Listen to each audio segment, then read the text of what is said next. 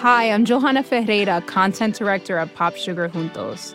Juntos is all about celebrating Latinx culture, pride, our many intersectional identities, and joy. Thanks to support from Prime, there's so much to get into over at Juntos this month. From conversations with the Latinx minds behind our favorite new movies and resurrected TV shows, to thoughtful celebrity commentary and exclusive interviews with some of the biggest Latin music artists today. And it doesn't stop there. Get more of the music, movies, and shopping you love on Prime.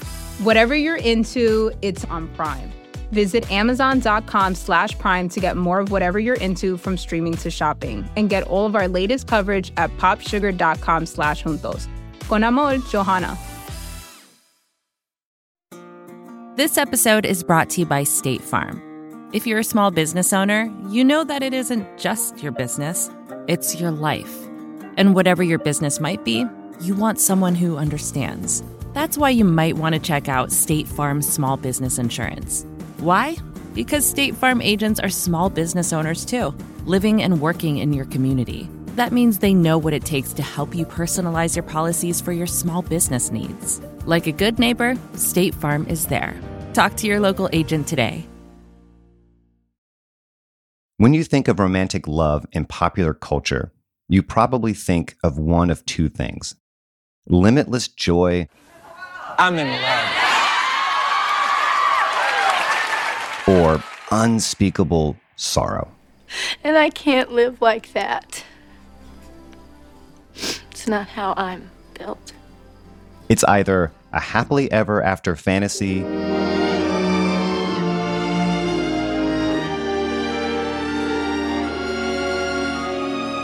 or some kind of Shakespearean tragedy.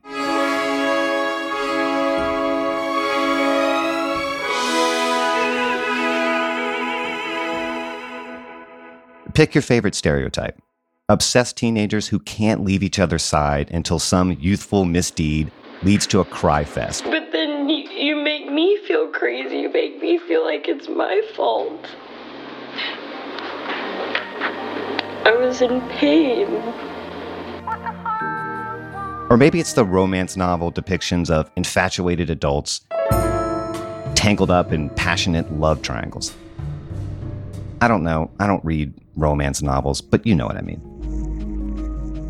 The point is, even if we know real relationships are much more complicated than this, we're still drawn to lots of misleading models of romantic love. I'm Sean Illing, and this is The Gray Area.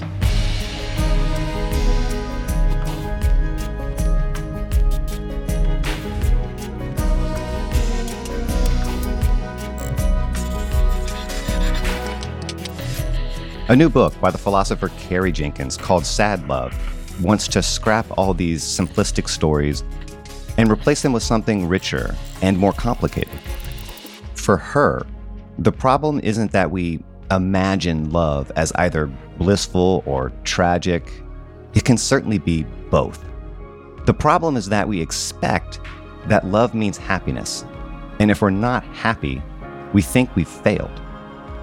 But Jenkins says we should recognize that the pain and difficulties of love are not just unavoidable, they're actually part of what makes love worthwhile. So the way we talk about love should reflect this. There's so much to chew on in this book, and ultimately, what it offers is more than a theory of love. It's really a philosophy of life, and that's what drew me to it. Jenkins thinks the myth of romantic love isn't just wrong, it's actually harmful. So the myth is basically the fairy story we all know and love. We tell it to kids. Um, kids tell it to each other. The simplest version that they tell goes something like so and so and so and so sitting in a tree, K I S S I N G. First comes love, then comes marriage, then comes baby in a baby carriage.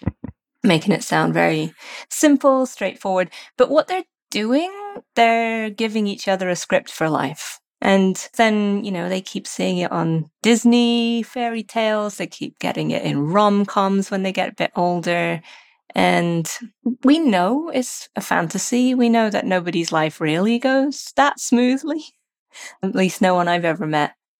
But here's why it's harmful it doesn't stop that being a yardstick that we all end up measuring ourselves against, even though it's not realistic. We know it's not realistic. Hmm. We're smart people, but it's still held up as an ideal, as a dream, as something, if only we could get that, we'd be happy ever after. And that right there is, well, where I think a lot of the problems are that happy ever after. Yeah, you say that we tend to imagine love as a quote, failure condition. What does that mean? I say that if we are sad when we're in love, it's seen as a failure because love's supposed to be about being happy ever after. It's supposed to be if a relationship's going well, we say we're happy with the person or we're happy together. If we want to ask someone how their relationship is going, we ask, Are you happy with them? Happiness has just come to stand in for your love life going well. Yeah. so if we're sad or if we're angry, maybe, where does that leave us? Does that mean our relationships aren't working? Does it mean we're not in love? Or even worse, does it mean we're unlovable? You know, what if we're depressed? When I started writing this book, I was really depressed and I was genuinely worried about how that left me for being capable of love and capable of being loved because I didn't think I was going to be happy ever after. At some points, I had no hope of that even. I still thought I could love someone. I still thought someone could love me. So I wanted to know why we think of happiness as the success state for love and anything else as a failure condition. Right. Yeah. It's either a Greek tragedy or just unspeakable bliss. And that seems a little too neat. Well, it's all extremes, right? So we are either ecstatic, Yeah. waking up every morning singing, or they don't love you back or they've left you or something and it's a complete tragedy, drama. Nothing in the middle, nothing normal, nothing boring. And what you call sad love, how is that different from the myth of romantic love? So, what I try to do is talk about a kind of love that has space for the full range of human emotions. So, that includes happiness, of course, but also sadness and also anger and also just, you know, the day to day grayscale grind of getting up and going to work and not feeling particularly any kind of way about that, just doing it. Those are most people's lives day to day. Most people are not particularly happy all the time. Most people are not particularly sad all the time, although some of us have experienced that. But what I want to say is all of these emotions are valid. All of these feelings are part of being human and being alive. And I think that means they should be part of love. And I want to move away from defining love in terms of happiness, the way that that romantic myth tends to do, the happy ever after love. And I want to think about what I've called eudaimonic love or good spirited love, which has room for sadness. And if you are experiencing sadness, it doesn't mean you're not in the state of eudaimonic love. Now, sometimes you could be sad for reasons that do indicate there's a problem, and we can talk about that as well. But just being sad by itself doesn't mean there's something wrong with your love life or with your life in general. Sometimes being sad is the right response to the world. Sometimes the world is a sad place, you know? When you point out that we seem so much more willing to accept sad parental love Mm-hmm. than we are sad romantic love. Yeah. Sad parental love, as you say, is it's not seen as a failure. That's just kind of what it is. It's just baked into the cake. Whereas romantic love, if you're experiencing sadness, it is the experience of failure. Something must have gone wrong. Mm-hmm. And that's therefore an indictment, maybe of the whole relationship. And that, well, that just seems ridiculous. and this temptation to externalize it and say the other person is not making me happy, that can be really toxic too. Like it's anyone else's job to make you happy. That's not necessarily what love is for or what love is about. And one way I sometimes think about it is I don't think that the most valuable thing in my life is me being happy. Mm. Don't get me wrong, I like being happy. I'll take it if that's available, but there are things that mean much more to me. And I think when people have children, we tend to understand this that, yeah, you're going to have a rough time, but there's something about that that means much more to you. And there's something about that goal of raising your kids that is valuable and meaningful in a way that's not really about happiness or your happiness. And I kind of want to say that is a useful way to think about this stuff sometimes. And even in our romantic relationships, to think about what is valuable and meaningful to me or to us or to us together that we are able to do and accomplish collaboratively in this relationship and through this relationship and in our communities and with the peoples that we're interacting with and with our families and our friends. How does that, all of that work together to make our lives mean something? And that I think is one of the ways of understanding what it means to be eudaimonic. So your antidote to romantic love is what you call eudaimonic love. Mm-hmm. Can you define that? Eudaimonia is a very fancy word Mm-hmm. that maybe many people won't recognize. So Eudaimonia is a very old word. It's an ancient Greek word. Yeah. And the root is eu, EU at the beginning, which is the same as euphoria, meaning good. and then daimon, which is a kind of uh, spirit or a supernatural entity of some sort. So eudaimonia originally meant good spirited or with good spirits. Hmm. A lot of philosophers have used this word to kind of talk about what living a good life would be like. Paging Aristotle. Huh? Yes, exactly. They've mostly been influenced by Aristotle, who had a very specific idea about what eudaimonia would consist in. It's not particularly one that I share. But when I use the word, I'm trying to get back to that old meaning about good spirits. You don't necessarily have to think of this in terms of literal supernatural entities, but you can think about whether your love has good spirit, whether your relationship is in good spirits, whether you're being a good spirit for your partners, vice versa. And also then whether the unit of you and your partner or partners is a good spirit in the world, in its community. And in turn, does it have support from its community? Are there good spirits all around that relationship helping to strengthen you and support you together? And eudaimonic love, being defined in these kind of ways, doesn't have much to do with whether you're happy or not. you hmm. can be happy, you could be sad. If you're in good spirits, that means something completely different. The kind of thing that I would say it's about has a lot more to do with what makes your life meaningful to you than what makes you happy. So if you have projects and goals that you work on together with your loved one and that you're supported in, and these are not goals that have been defined or handed to you by someone else, but they're really yours and they really speak to your values and what's meaningful to you about being alive. That's the kind of love that's eudaimonic. And yeah, you might be depressed, but doesn't matter. You're still doing it. You're still doing it right. You know, this association between romantic love and happiness, or this idea that the measure of romantic love is fulfillment. Where does that come from? Is it the stuff of pop music and TV and movies, or, or what? I mean, it's all of those places. It's the cultural soup that we're swimming in. And I think a large piece of the puzzle is that we're also, at least in North American contexts and all the places that are influenced by them, we're in this kind of culture of what I've called, what others have called toxic positivity.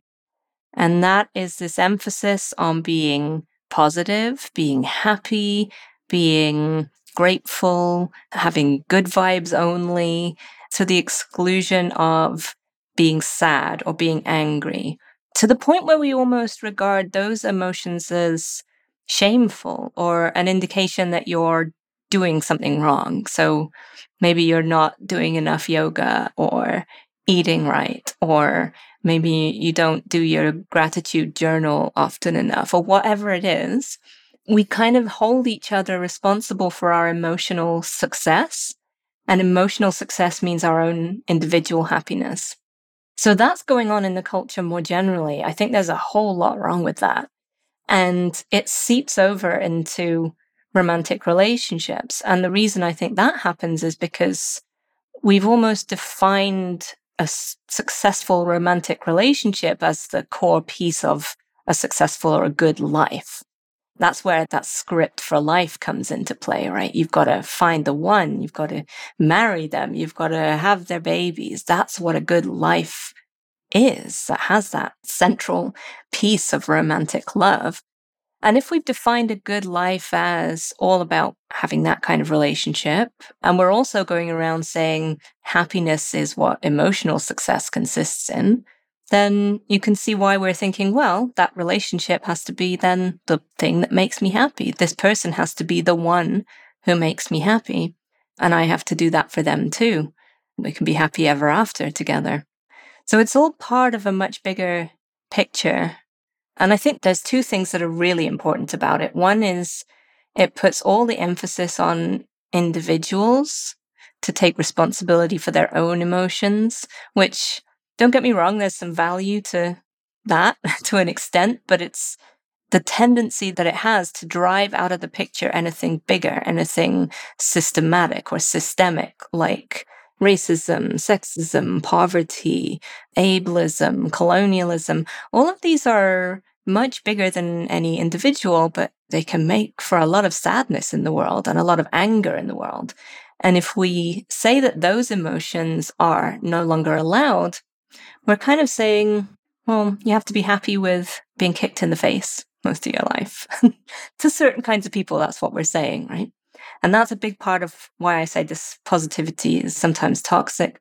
The other piece of it that's kind of huge and related to that is it has this conservative effect because anger and sadness are the kind of emotions that can lead you to try to change things. Whereas saying you've got to be happy all the time, good vibes only, only positivity in here, no negativity in my space. It's like saying, well, you've just got to suck it up the way things are. And if you can't, that's your fault. It's all on you. There's nothing bigger than you that needs to change here. So it's sometimes you think about romantic love, you think you're just thinking about personal stuff, but it really can be quite political as well. Well, you're a professional philosopher, so you live in the world of abstractions all the time, but this is a very personal thing. Mm-hmm. This is a very personal topic. I mean, you just mentioned you were wondering if you were depressed while you were working on this book. I mean, oh, I wasn't wondering. I definitely was. Well, okay. 100% depressed. I think you were in good company, especially these last few years. Oh, yeah. I guess what I'm asking is was there some kind of like big bang moment for the idea of this book? Was there something that you experienced in your own life, a bad breakup or a relationship gone sideways or whatever that really crystallized this idea in your head that then blossomed into this book? There wasn't. And in fact, it was sort of the fact that there wasn't that made it interesting to me. Hmm. So let me try to unpack that a little bit. There was no dramatic event, there was no trauma that made this book a reality. What there was was a long period of what I call grayscale depression, just sadness every day, just wasn't going away. And can I just ask by grayscale sadness, do you just mean sadness without an identifiable cause? I just mean there was no color to it. It wasn't dramatic. It wasn't, you know, I just looked like a normal person doing their life. Just just sad. You know, I think there were lots of causes that were all feeding in together in terms of how things were happening on a global scale and some stuff in my own life too. You know, I had just published my first book on love and getting a lot of hate mail and, you know, really nasty, abusive messages. And it was looking back pretty predictable that person would be depressed under those kinds of circumstances. I was doing this work that was obviously contributing to that, being out in public, talking about love, talking about my own personal experiences of love, which because I'm polyamorous, I'm in non monogamous relationships. A lot of people attack me for that. And that kind of work, it was feeling really important to me to do it, even though I felt really sad. And even though it was one of the things contributing to making me sad. And so in that process, and there was no eureka moment, but there was a kind of a settling of these ideas with one another, realizing this work was meaningful to me in a way that had nothing to do with my own happiness, right? It wasn't about that. That was not the point of it. And if it wasn't making me happy, that didn't mean I didn't want to do it. and the same things were trickling into my thoughts about relationships where I'm depressed. My partner is not making me happy, but that doesn't mean I don't want the relationship or that he's not supporting me.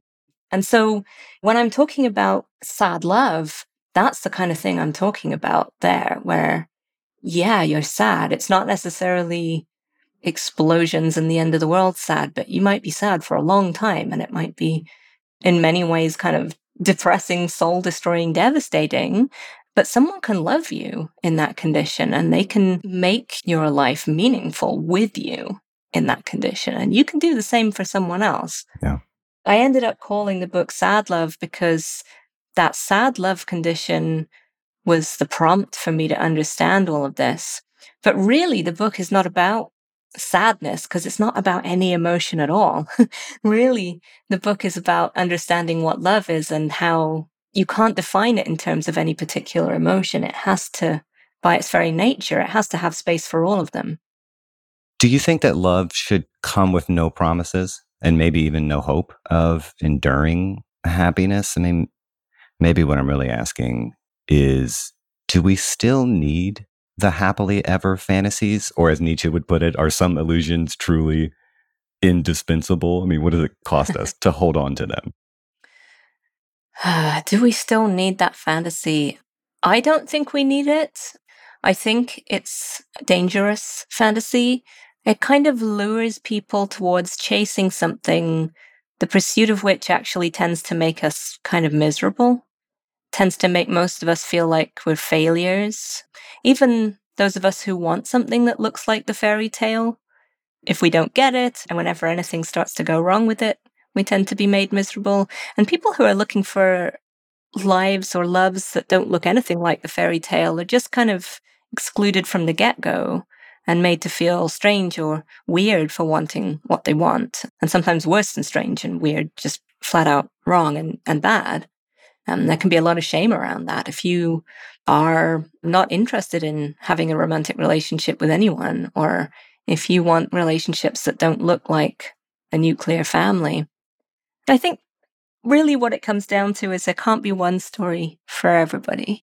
Yeah. But there's also different kinds of love. Mm-hmm. You know, I mean, I, I wonder if you think romantic love is the most important kind of love. I, I think that question itself is flawed. Mm-hmm. But I'm asking intentionally anyway, because romantic love is often held up as the most meaningful, most important kind of love. But as a culture, we don't really teach, encourage, or reinforce other kinds of love. I mean, it almost begs an interesting philosophical question, right? Like, why wouldn't a life dominated by familial love or the love of friendship and community not be preferable? I mean, you, you could still have sex without romantic love, right? So you don't have to, mm-hmm. we don't have to lose that. But I, I could still make the case, and I would make the case for romantic love. But I don't know. I'm just I'm throwing that out there to see what you think. Yeah, there have always been people for whom a romantic relationship wasn't what they wanted. You know, people used to join monasteries and dedicate their lives to other things than what we think of as a normative family structure. But it's not that romantic love has anything inherently wrong with it. It's not that loving a partner in the ways that we call romantic is a bad kind of love. I'm not against romantic love in that sense. But I am worried about the idea that it's the best or the most important or the most special kind of love. I think that's just wrong, frankly. I think it's just a mistake. And it's a dangerous mistake for lots of reasons. It downgrades the significance of other loving relationships, which for a lot of people are the most important relationships in their lives. But it also puts romantic love on a kind of pedestal that makes it fragile and sets expectations for it that nobody can ever really live up to. They just build romantic love up into this be all and end all of a good life and the only thing that's going to make you happy. So the point here, I think, is that the question we should ask ourselves isn't whether our partner makes us happy. You can find happiness in a bottle of red wine. I mean, certainly I can. the question is Is my partner truly a co collaborator in the story of my life? Does he or she or they help me co create my life? Is that right? co create my life and our life and the story of, you know, our communities and our, it extends outwards, right? It's not just about me. It's not even just about me and another person. It's about everyone that's impacted by us. Part of this is meant to be talking back to that individualistic idea that everything boils down to one person and how that person feels on the inside, and then maybe one other person and how that other person feels on the inside. Eudaimonic love is much bigger than that in the sense that it takes account of if you are co collaborators, what are you co collaborating on? Are you making the world better or worse together? Yeah. if you are really into one another, but the thing you like to do is rob old ladies on the street together, not sure that's a eudaimonic love. you know what I'm saying?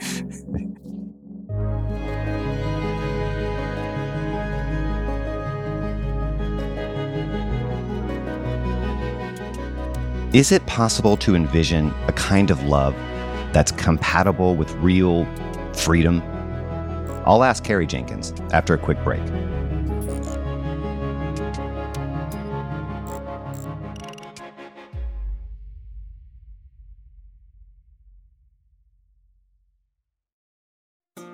This episode is brought to you by State Farm. You've heard it before like a good neighbor, State Farm is there. But it's more than just a tagline, because State Farm agents are small business owners themselves who live and work in your community. And if you're in the market for small business insurance, who better to work with than an agent who understands what it takes?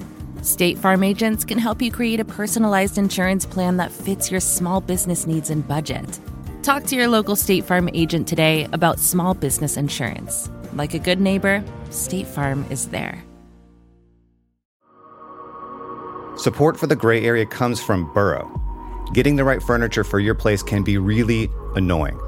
At this point in my life, I've probably gone through maybe three sets of outdoor deck furniture, and it's a pain in the ass for a different reason every single time. It doesn't look like it did in the pictures, the assembly isn't what they said it was, or it's just not as advertised for whatever reason.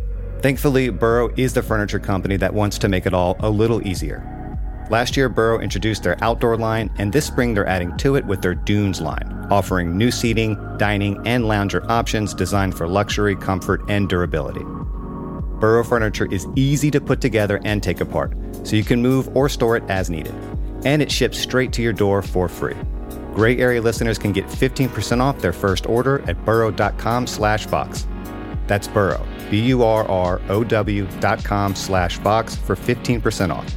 burrow.com slash Vox.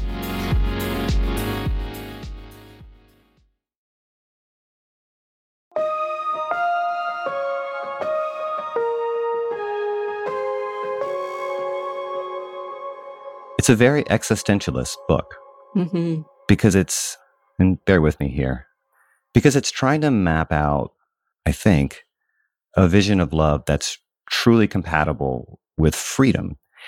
And I think that's also what makes it very hard for people to practice in real life. We all want to love someone. We all want someone to love us. But the truth is that we often want someone to love us on our terms. And that's problematic if I'm reading you right. And I want to quote you on this. You write, the other human being involved in such a relationship is presumably an autonomous agent with their own free will, not a prize you get for being a good person. I take that to mean that we tend to see our partners almost as instruments. We love someone because of how they make us feel, because the role they play in our life. Mm-hmm. But that kind of love can often be very self serving. It doesn't really appreciate the freedom of the other person because they only exist as a character in our story. It's very self serving. Am I reading you correctly or is that me projecting my own thoughts? No, you are. And, you know, I'd go so far as to question whether that can even count as love Hmm. because it's almost like you're not really loving that person. You're just loving something that happens inside of you when you're around that person. Mm, yeah. if you're not working in a collaborative spirit with them on things that are meaningful to them and to both of you, then yeah, I'm not really sure that I would want to say that's love at all. And certainly I wouldn't want to say it's good spirited love or eudaimonic love. There's also another risk that's close to that one, which is where we tend to see a partner as a kind of social status symbol.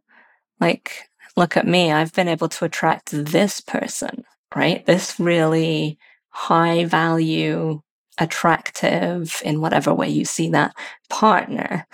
Maybe this really rich person, or this really famous person, or this really good looking person. And that makes me feel good about myself now because it boosts my ego and it makes people think more highly of me because I have this trophy partner. So I must be great because they are with me. When we're thinking about it in that way, that again can be incredibly toxic, not only because we're not seeing the other person and we're just thinking about how being with them is a benefit to us, we're also getting there into the kind of territory where we're seeing people as only valuable in terms of how, quote, successful they've been on the dating or marriage market. And that makes for a lot of social problems when you get people who feel rejected and like they've done poorly in that market and that they are losers or they're failures because they can't attract a suitably high status partner. That can actually not only devastate individuals, but it can make people turn violent and it can lead to, in the worst case scenarios, you know, mass murder. This is a real thing that happens as a result of saying your status is dependent on who you can attract as a romantic partner. I've, I'll be personal here to maybe kind of ground this a little bit. I'm married. I've been with my wife for 11 years now. You know, we're in a pretty challenging stage of life. We have a three year old at the house, and that's that's its own kind of tornado. But like everyone, both of us are changing and evolving, hopefully productively as we get older, often in unexpected ways. I mean, Mm-hmm. anyone who's a parent knows that it changes you. And the question we're always asking is how do we allow each other to grow and change without imposing our own expectations or our own desires on each other?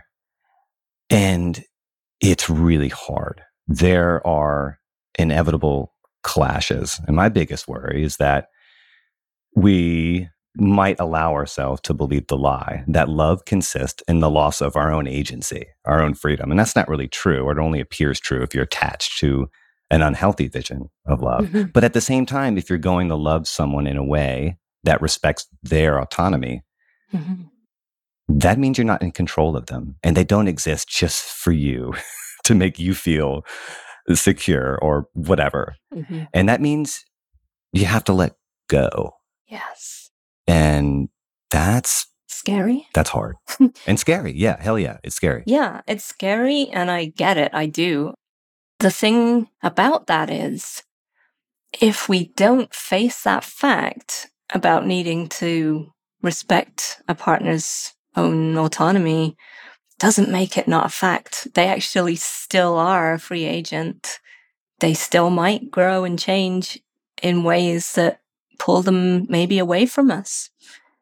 We actually can't stop that from happening whatever we try to do, we can't stop it from happening. But if we don't look it in the face, we can kind of kid ourselves that it's not true. So then what's going to happen if we do that? I mean, maybe we'll get lucky and nothing bad will happen. Another possibility, though, is we're going to be blindsided when that day comes because we've been ignoring the fact that our partner is their own person. We might even have brought it on by doing that.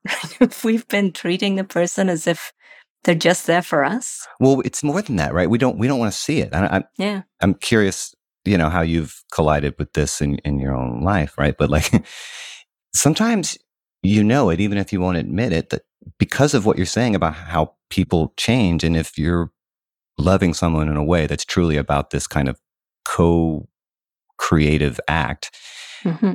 who they are might change and you may change and be different from the person you were before. And that means what you need, what they need also changes. Right. And that might mean you're no longer right for one another. And it's just a lot easier to bury your head in the sand than engage with that. Yeah. Because once you engage with it, you have to accept the consequences. And that's scary. And I mean, this is just the same existentialist dilemma that we face in being alive, right? At some point, we've got to say, actually, I am responsible for what I choose to do under whatever circumstances I find myself in. And sometimes I might do really wrong and I might have done really wrong things and bad things, but pretending that's not true doesn't make it go away. But this is why the existentialists kind of talk about nausea. Sartre calls it nausea, that feeling of just dread in the face of, oh my God, I'm a free agent. What we're having here is that same thing happening again, looking at someone else and saying, oh my, they're also a free agent. That spirals on itself because not only am I now open ended in terms of what I might do and might become, so is the person in front of me how on earth can we see ourselves even tomorrow, or never mind 10 years or forever into the future? And so these are real, genuine aspects of being a human being and having love for another human being. And I don't think that we can make them go away. If we bury our head in the sand, we're just refusing to look at the problem or the thing that scares us. So, if romantic love is this rich, dynamic thing that involves the entire spectrum of emotion. And it's full of all these contradictory needs and desires. How do we know when it's just not working? How do we know when it's time to move on? That's a really hard question. It's not necessarily going to look the same for any two different people. There's a lot to be said about thinking not necessarily just in terms of when to move on, but to think about how things can change. So an individual person grows and changes over time, and relationships, if they are healthy, will grow and change over time as well. Part of what worries me about the romantic myth is that we're supposed to be just the same way we are now forever. That never happens. Everybody changes. And if your relationship doesn't change, then it's going to die. Anything alive is going to grow and is going to change.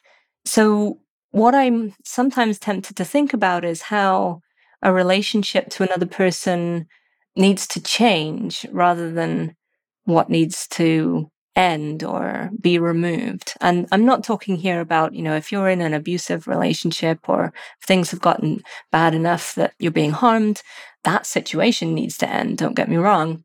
But if you're just realizing you've grown apart from someone in certain kinds of ways and you're no longer really engaged in the same lives anymore, maybe your lives overlap a little bit, but not as much as they used to.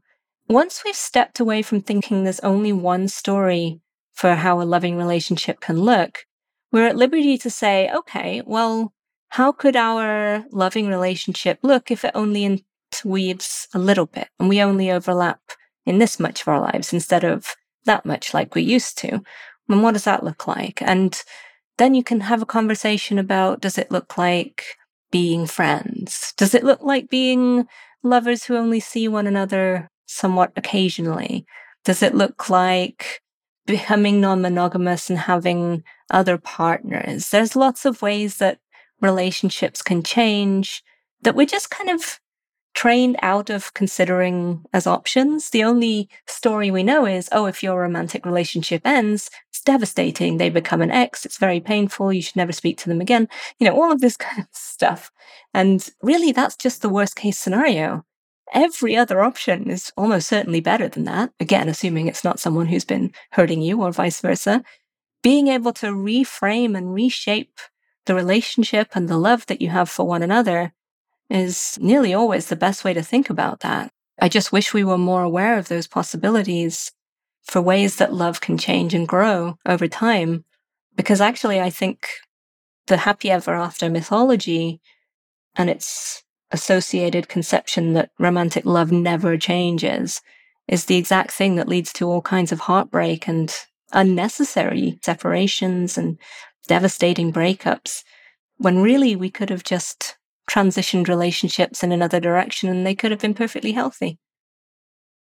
But it can be hard to tell the difference. Can. Between just simply struggling to figure things out or when, as you put it, you come to this realization that whatever goals you might have in your life, whatever projects you're working on are better served by working with someone else, mm-hmm. by loving someone else. And it's not clear to me how you really know. I mean, you even say in the book that like the vision of sad love you're laying out is quote almost grotesque in that it's it's like kind of sadomasochistic in the sense that like we need this thing that will inevitably make us miserable, but it's still worth pursuing anyway. I mean, the problem you're raising about how to know what to do, that really is the existentialist problem, right? Because the truth is, we don't face the existentialist situation alone. We also face it as couples or as a family or as a nation state in some cases, right?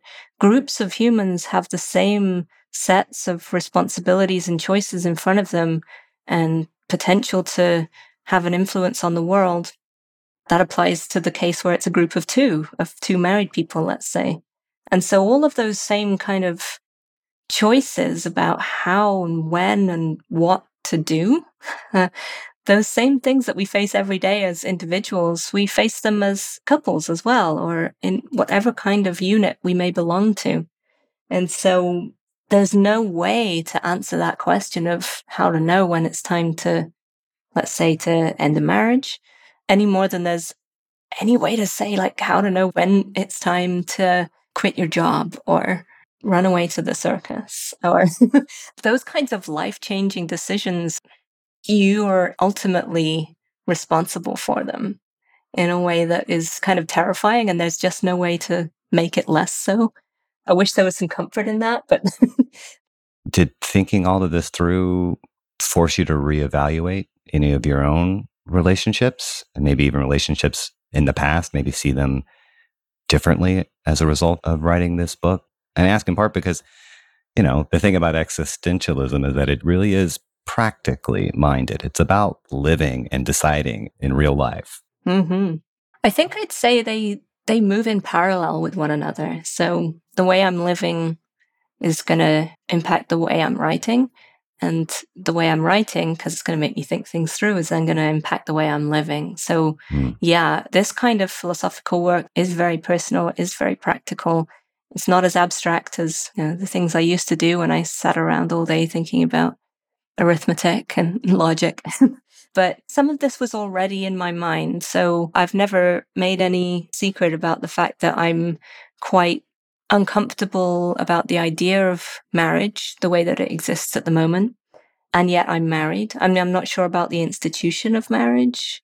Certainly its history and the baggage that's attached to it around ownership, especially ownership of women, and the ways that that still, in some cases, becomes part of the ceremony even today. It's not all ancient history. We still give brides away, one man to another man in wedding ceremonies. These things are really troubling to me. And the more I think about what's important to me in my life and how that involves collaboration with other people, I think in a sense it's kind of gotten me deeper and deeper into this realization that my way of loving looks nothing like the romantic mythology at all. and, you know, that has reflected in my personal life. I have four romantic partners right now. And I've ended up thinking of the ways that I work with each of them on, in some cases, radically different parts of my life's work and, you know, different goals and stuff like that. But each of those is a collaboration that I value and has meaning to me in the kinds of ways that in the romantic mythology, only one person is supposed to. It's really just that they reinforce one another, my thinking and my living. I think at some point in the book, you even openly worry that even though you are involved in, and I hate this phrase, but you know, non-traditional, mm-hmm. you know, relationships or whatever, that you may still be replicating some of these norms, even in those relationships. And that's something you, you wrestle with. All the time. Cause I'm never free of a gender, let's say. I have a gender. And the way that gender norms and gender roles infect romantic relationships and the expectations around them. However much I may feel like I've done critical work thinking about that, it's still really powerful that social influence of the expectation that women do the cleaning and men make more money, right? it's really hard not to feel like when my kitchen is a mess, I'm more of a failure in the domestic situation because the kitchen is a mess, because that was kind of my job. And I'm now failing in my role in this romantic dynamic. It's really hard not to feel that, even though I don't believe it, right? Even though I entirely reject all of those gendered assumptions. But that's the kind of thing I mean. And it's similarly really hard to get away from the idea that if I really love someone, I'm not supposed to love anyone else that way. And I just, I do.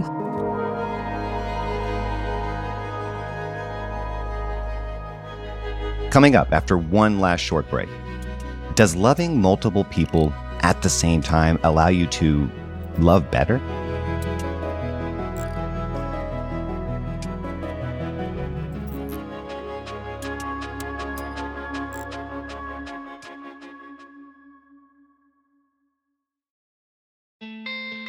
Support for the gray area comes from Greenlight.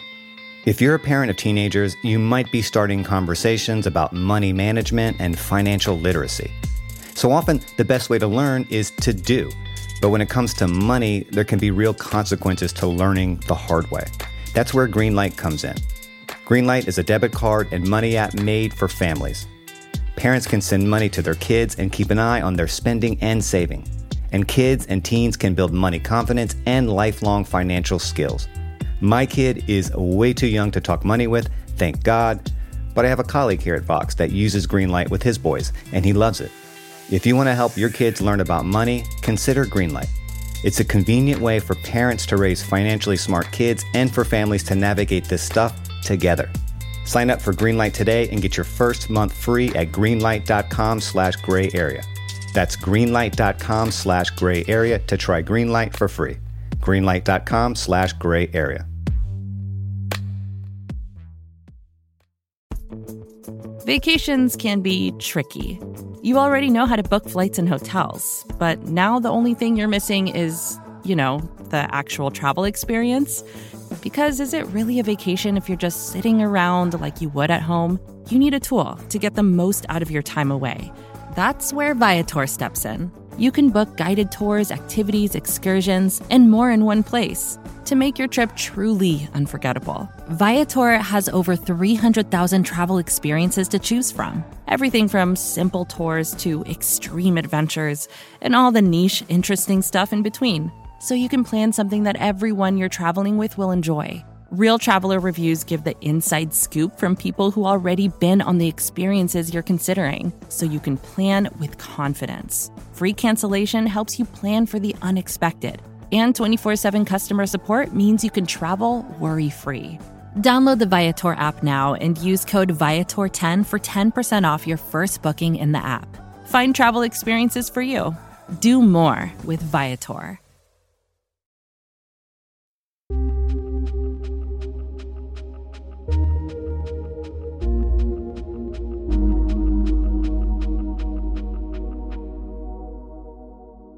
This may sound contradictory, but I don't think it is.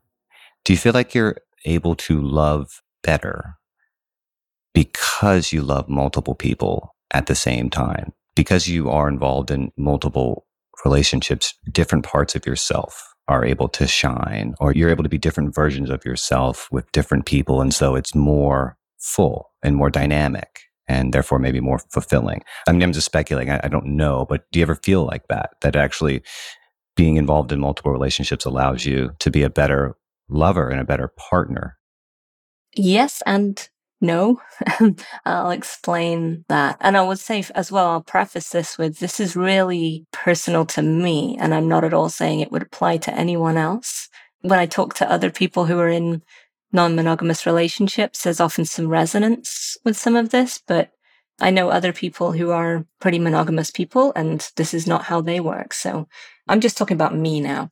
Yeah. I think that I can live better, never mind loving better for a second. I live better in multiple relationships. And I think partly that's, yeah, because it enables me to work and exercise more of the parts of myself that might otherwise maybe not even ever come into existence if I was not with the people that I'm with. I think partly it's also too that I'm able to be loved and supported in ways that don't mean the burden of doing that all falls on one person. I can be a handful. When I'm depressed, it's not the easiest thing in the world, you know, to look after a depressed person and more hands to the tiller with that project means it's not all on one partner, you know, all of the time. Yeah, that's what I was getting at, I think. I think it's asking a lot of anyone to be everything their partner needs all the time, forever. Yeah. I don't know if anyone is truly capable of that. And if we expect that, I think we're setting ourselves up for disappointment. That's right. And where we place that disappointment in in ourselves or on them, that can vary, but one way or the other, yeah, it's going to lead to some bad situations. But the second half of my answer was there's also nothing is free, right? Everything has a cost. And so the ways that having multiple relationships can be a cost is that I have more responsibilities to care for different people. I'm then stretching my resources to cover everybody that I love. to me, the surprising thing is this is actually true of most people because most people don't just have a romantic partner. They also have some family they care about, maybe some kids they care about, maybe some parents they look after and, and friends that they're there for as well. But when it's another romantic partner, we tend to regard that as an unacceptable way of dividing our attention and our time. And to me, that difference just isn't a real difference. Yes, in a sense, when I am loving more than one person, I have to be there sometimes for the other one, you know, because they need me. But I might have needed to be there for my mother or my best friend as well. And nobody would have batted an eyelid at that. So, I mean, I think the really important thing is the love in these dynamics and not whether it is placed under the banner of romantic or friendly or familial or whatever. I think what matters is how we care for one another, how we show up for each other, how we help each other, how we build meaning together with one another. Whether we call it a relationship or not, and whether we're having sex, I, you know, that doesn't matter so much. It matters what we're really doing, being alive, right? that's the part that's important. But we've got very hung up on the idea that what's really important is how much sex we're having or whether this person is our one and only. And I mean, I just, I don't see it that way, I guess. Yeah. And that's one of the things I most appreciate about the argument you make in the book that you emphasize love as a, verb, not a noun. It's, we have this idea of love as a passive thing, that it's about feeling something rather than doing something. But that's wrong. Love is not something you have, it's something you do, or it's not something that happens to you. It's not something you just fall in like a hole in the ground, right? Yeah. you don't just accidentally find yourself in a loving relationship one day. You can have some feelings. That's right. But I then just, what do you do with that? So much of the romanticness about love are very self indulgent. I mean, there's a section of the book that gets into how relationships that encourage social cooperation beyond the nuclear family are a kind of problem for capitalism. And that's probably way too much to really explore here. But I bring it up because it, it is related to this question of freedom and, and love. And you know, whether we know it or not, the romantic conception of love, you say this in the book, it pushes us to treat our partners as co consumers, really as consumers of each other, mm-hmm. because the other person exists to satisfy our desires. Right. And I think this is what makes your critique of romantic love so much deeper than it might appear. It's really a critique of our whole political and economic paradigm and how that has shaped our inner lives to the point that it has touched and colored our understanding of love. It is. Thanks for noticing that. That really is what it is. You know, I, I don't think it's at all an accident that this is how we think about romantic love after hundreds of years of, of capitalist influence. We've come to understand what a good life is as being about how good we are as consumers. And so good partnership means consuming together. What are you buying together? Buying a house, buying some, you know, groceries every week. And as you say, ultimately, even consuming one another, which is sort of the worst and most depressing downside of it. When we thought about love differently. And important thing here is that how we think about love really does change over time, depending on how the world is going and how social relations are construed and how politics is going. But we used to think about relationships a lot more as a coming together of two people in a productive capacity, not a consumption capacity. These are ideas I've got from my friend who's an economist, Marina Adshade. And she talks about people used to come together as a productive unit Lots of things were not ideal about this, but there'd be a man out working, maybe in the fields, creating food. And there'd be a woman at home producing the next generation of workers to carry on doing this productive unit. Yeah. That, more than the question of whether they were making each other happy, used to be what that relationship of marriage or marriage like relationships used to be about. As I say, not suggesting we go back to that, but the shift into thinking of a romantic relationship as being all about what you consume together or what you can consume of each other, that's a problem. And there is something about this idea of it being what we do together, what we create together, what we produce together, that was lost in that transition that I'm trying to get back.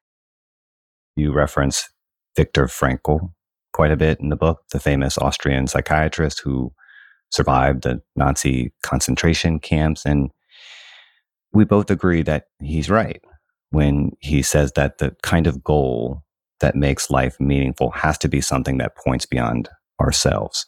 But for that exact reason, it means we can't do this alone. Mm-hmm. So, whatever form of love we aim at, it can't just be about individual happiness. And part of figuring out how to love and really how to live is knowing ourselves, what we value, what we want, what really matters. But if you accept this very existentialist insight, and I do, I think you do as well, mm-hmm. if you accept that our identities aren't fixed, that we're making it up as we go, then you also have to accept that there's no one size fit all model of love. And what you need from people and what they need from you will constantly change. And if the person you love or the people you love don't recognize that, then you have to really ask yourself if that's the kind of love you want, or if it's even love at all. If it's even love at all, right? If yeah. they're loving something that they had in mind that you might be, but it's not you, then they're loving something that really is inside of them all along and not the self, the being that you are, which is a living thing that grows and changes. Or if they love a version of yourself that you've grown past. Exactly, right. They love a past time slice of you and they're holding you to that. Mm-hmm. I think that happens a lot. You're right that Viktor Frankl is a huge influence here. He's actually the reason for the subtitle of this book. So it's Sad Love, Romance, and the Search for Meaning. And Frankl's book was called Man's Search for Meaning. Yeah. But that's why I, I chose that phrase for my subtitle was to kind of respect what Frankl is saying about how you have to place meaningfulness and, and what you actually value at the center, not happiness, in order to survive difficult situations. The book is Sad Love Romance and the Search for Meaning. Check it out, people. Carrie Jenkins, thanks so much for coming in. I really enjoyed it. Thank you. This was amazing.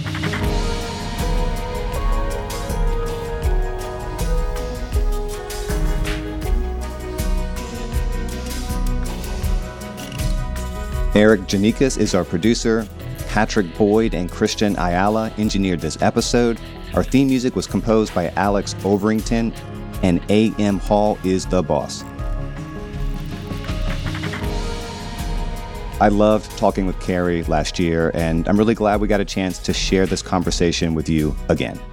If you liked the episode, as always, share it with your friends, your romantic partner, or depending on where you're at, maybe your therapist. Drop us a line, as always, and tell us what you think at the gray area at vox.com. New episodes drop on Mondays and Thursdays. Listen and subscribe.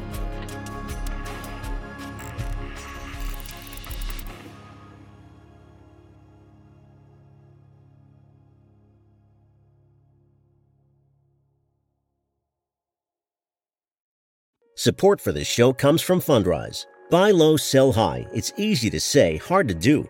For example, high interest rates are crushing the real estate market right now.